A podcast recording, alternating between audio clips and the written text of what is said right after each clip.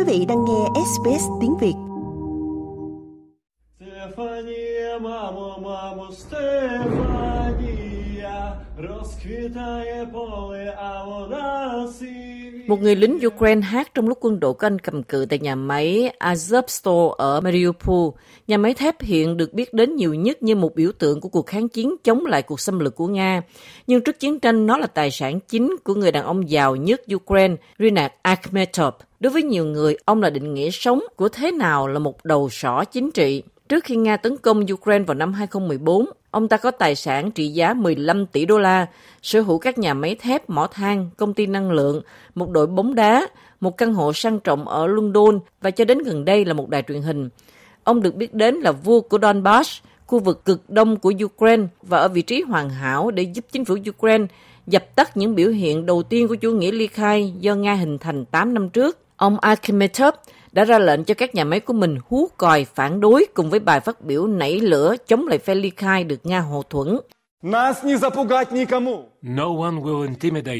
Không ai sẽ đe dọa chúng tôi, ít nhất trong số những người tự gọi mình là Cộng hòa Nhân dân Donetsk.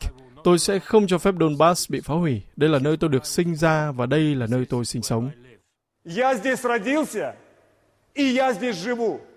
Nhưng những gì ông Akhmetov làm rõ ràng là chưa đủ. Trong những năm tiếp theo, Ukraine mất khoảng 20% lãnh thổ bao gồm hầu hết Donbass và ông Akhmetov mất 2 phần 3 tài sản. Một nhà tài việt quan trọng khác của Ukraine là Igor Kolomoisky là một câu chuyện khác nhưng có cùng một kết thúc. Sau cuộc xâm lược của Nga vào năm 2014, ông Kolomoisky đã làm điều mà người ta cũng đã mong được nhìn thấy ở ông Akhmetov. Ông đã chi hàng triệu đô la cho các đơn vị tình nguyện chiến đấu với phe ly khai do Nga hậu thuẫn, tiếp nhiên liệu giúp quân đội Ukraine và treo giải thưởng cho việc bắt giữ những kẻ thân Nga. Ông đã không thành công khi cùng một nhóm vũ trang tìm cách chiếm lại văn phòng của một trong những công ty dầu mỏ của ông. Đến giờ, ông Komorowski gần như là biến mất khỏi tầm nhìn của công chúng. Vào năm 2021, Ukraine đã thông qua luật vô hiệu hóa đầu sỏ chính trị, áp đặt các biện pháp kiểm tra bổ sung đối với các nhà tài Việt và cấm họ tài trợ cho các đảng phái chính trị. Sergei Lipchenko, một nhà báo đã điều tra các nhà tài Việt Ukraine trong thời kỳ hoàng kim của họ cho biết đây là nguyên nhân chính dẫn đến sự suy tàn của họ. This law caused a situation when Luật này áp dụng đối với các nhà tài Việt Ukraine, nó khiến cho tình huống trở nên khó khăn hoặc độc hại về mặt chính trị cho một nhà tài Việt. Sau đó thì chiến tranh nổ ra và nó khiến cuộc sống của một nhà tài Việt thậm chí còn khó khăn hơn. Họ mất đi ảnh hưởng và họ buộc phải thay đổi hoạt động và tập trung hơn vào việc làm sao để sống sót trong chiến tranh.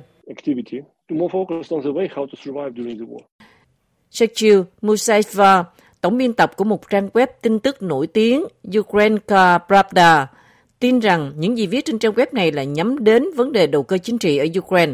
This war This is the beginning of the end of oligarchy in Ukraine. Đây là sự khởi đầu của sự kết thúc của việc đầu cơ chính trị ở Ukraine, nhưng nó cũng đặt ra dấu hỏi lớn là liệu nó có mở đầu cho sự xuất hiện của những nhà tài Việt trẻ tuổi mới sau cuộc chiến này không và điều đó cũng sẽ không tốt cho nền dân chủ Ukraine.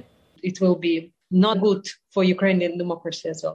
Nhưng tất nhiên sự sống còn của nền dân chủ Ukraine phụ thuộc vào kết quả của cuộc chiến với Nga.